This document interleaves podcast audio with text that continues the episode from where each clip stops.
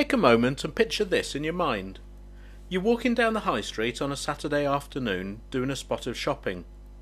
As you're strolling around the shops, you pass hundreds of people, people of all ages, sexes, races, backgrounds, religions. Take a good long look at them. This is our society. It's me, it's you, it's us. Today's podcast is all about people you don't see on the high street, those that are hidden from sight. One of those people was me, and this is my story.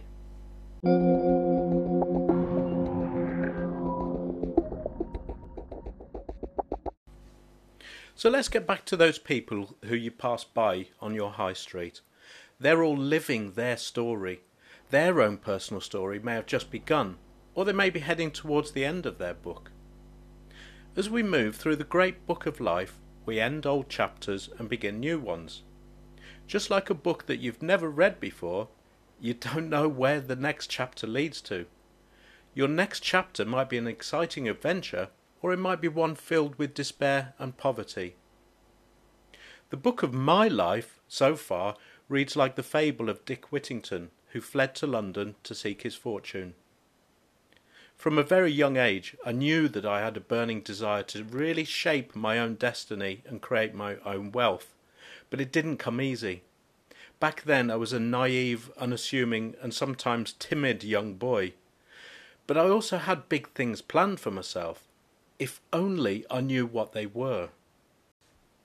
At the tender age of 11, I was packed off to a military boarding school at the other end of the country, a couple of hundred miles away from my mum and sisters. My dad at that time was serving in the Royal Navy, so he was rarely home and would often be away for up to what, 18 months at a time on deployment. I can still recall the complete devastation waving goodbye to them as the train left the station. Floods of tears would pour from my eyes and it felt like my heart was ripping apart each time I was sent away to spend another term away from my family, being marched to lessons, the dining hall, and the church each Sunday. It wasn't really a place for an 11 year old who was suffering from extreme homesickness. I could only put up with it for a year or so until I begged my mum, please let me stay home. Eventually, my mum agreed, but I felt like I let them down. After I was done with school, I followed in my family's footsteps by joining the Royal Navy.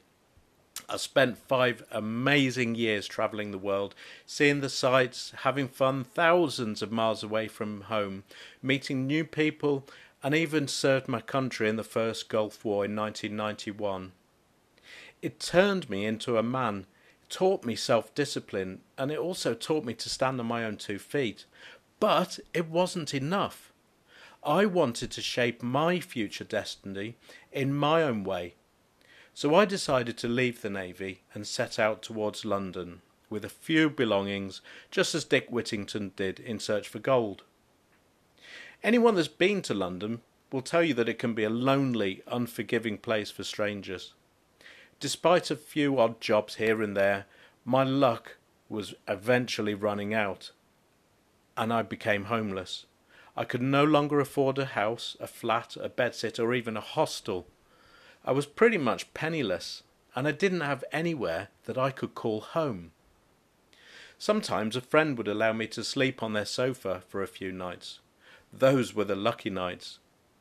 Other nights I would walk the streets until the early morning, waiting for the first tube to start running so I could catch up on some sleep on the Circle line and on other nights I just found somewhere quiet to close my eyes for a while. I never did admit that I was homeless until many years later. I was always too proud to admit it, and even kept it a secret from my family. I also refused to admit it because I wasn't a stereotypical homeless person. I wasn't in a hostel for the homeless.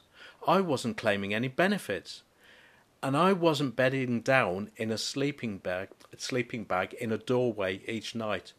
I was just far too proud to ask anyone for help. But by doing this, I was practically invisible to society. I was part of society's hidden homeless, just keeping out of sight and out of mind. Luckily, I still had the desire to better myself. Dick Whittington had his cat, and it was his cat that turned his fortunes around. I didn't have a cat.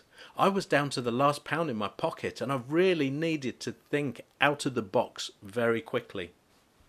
You may remember I had a few odd jobs.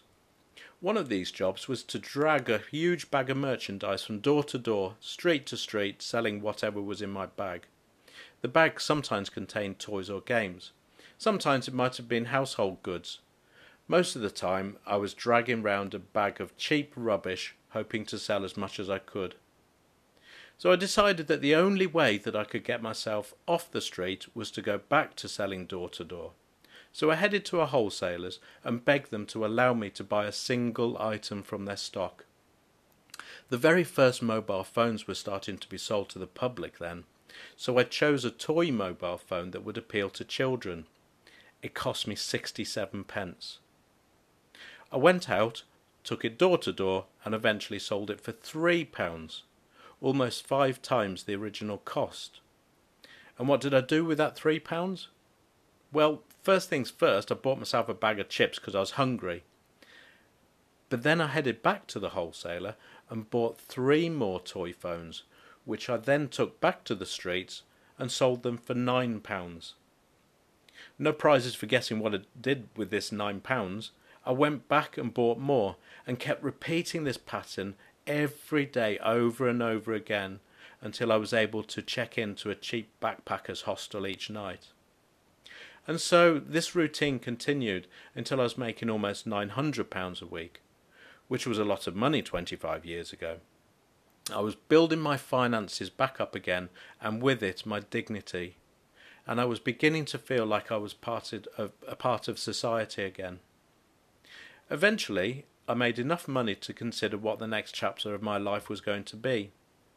Although with running my door-to-door sales operation, I was now also the night manager of that backpackers hostel, and it was that position that launched me into the hotel and catering industry, where I eventually became restaurant manager at a four star hotel and at 22, one of the youngest pub landlords in the country.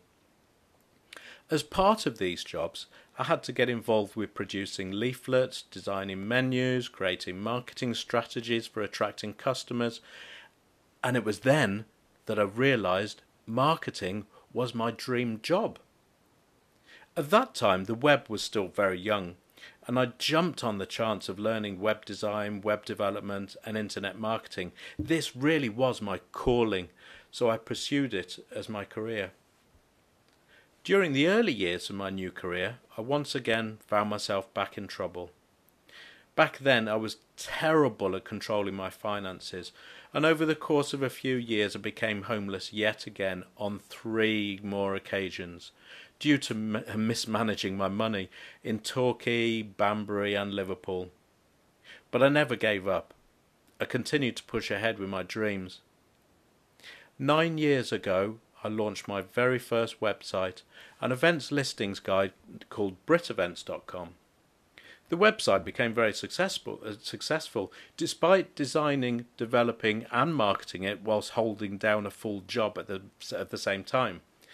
Then came another successful website, and then another, and then another, and I realized then that this was a brand new chapter of my life, a real turning point. When I got to the stage where my websites were earning £5,000 a month, I decided to give up my full time job and incorporate my business. My wife had just given birth to twin baby girls, and I was lucky enough to be able to spend the majority of my time helping her through the first 18 months whilst the money was coming in from my websites. When our babies turned into toddlers, I focused my attention back onto my business again. I had a whole list of ideas as long as my arm by then, and my five websites turned into a portfolio of more than 30 within a few years. Some were successful, others flopped. By keeping my ambition going all along and by being persistent, I've been able to turn my fledgling business into a very profitable one that's on target to turn over a quarter of a million pounds in the next financial year. This was without any financial backing or assistance. I didn't realise until very recently that my personal story was very much like the story of Dick Whittington, a young man with big dreams that knew he could find success despite the many setbacks in his way. Today, I try and be as humble as I can. I always try to remember who I am, where I've been, and the obstacles that I've faced in my life. I'm proof, if any is needed, that the stereotypical homeless person of being a lazy no hoper isn't true. More often than not, these people want to find a way back into society and make their dreams and ambitions come true. I now try to play a very small part in helping others by paying it forward. Homelessness has been a huge part of my life, and I count myself lucky that I can now contribute something back to others in similar circumstances. So in 2016, I created a new charity, kipbag.com, which raises money to distribute self contained packs to the homeless, which include a sleeping bag, toiletries, warm clothes, and other essentials. Although we know we can't eradicate homelessness ourselves, we want to give rough sleepers a little warmth, comfort, and dignity. But can society as a whole do more? I want to give you a few statistics about the area I know a little bit about the hidden homeless. These are the people who exist in bed and breakfasts, squats, on the floors or sofas of friends, or completely out of sight and off the books. The Charity for Single Homeless People, Crisis, commissioned a survey and they found that 62% of single homeless people were classed as hidden homeless and that of the people they surveyed, 92% had experienced hidden homelessness.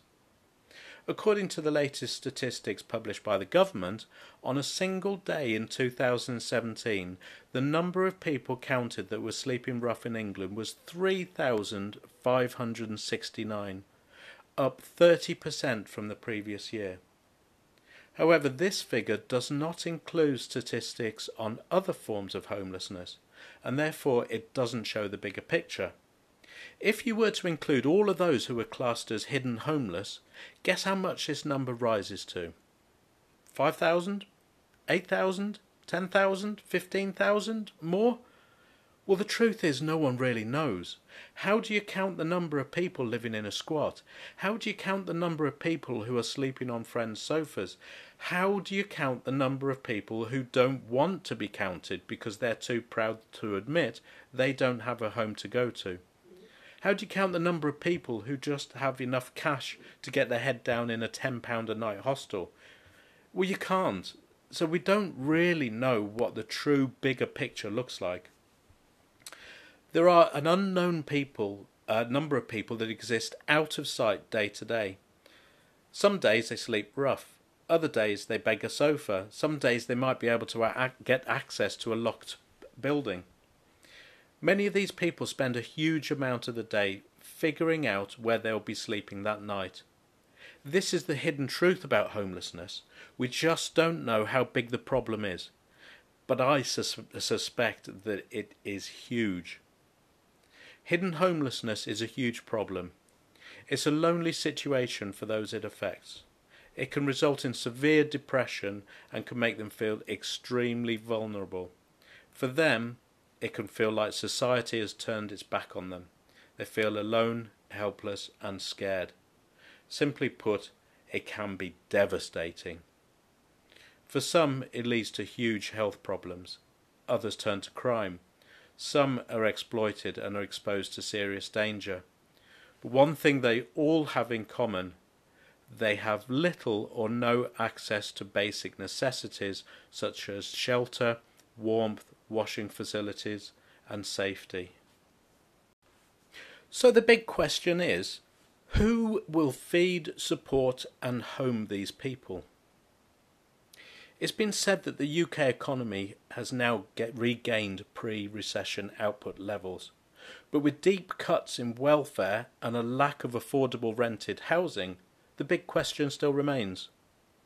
Central government needs to dedicate more time and effort into gathering more information and data on the homeless and adjust their financial support to help local authorities. The government aren't even able to give accurate population statistics, so how could they possibly know how much money to provide to helping the homeless? And as for local authorities, they should continue to reach out to support agencies to work more closely together to ensure that information on homeless people's rights and entitlements, support packs, and advice is given to everyone who needs it. Central government, local authorities, and support organisations need to come together to find common ground, to agree tactics, and address the plight of our homeless. And what about us? How can we help? Well, yes, we can and we do. I see many people uh, from all walks of life volunteering their time and giving their money to charities. Last year, I saw people, normal people like you and I, working together to organise events to ensure that vulnerable people were not alone on Christmas Day. There seems to be a growing number of the general public who are saying enough is enough, I need to do something to help. My heart feels lifted when I see people like them working together to help some of the most vulnerable people in Britain. And from the bottom of my heart, I thank you.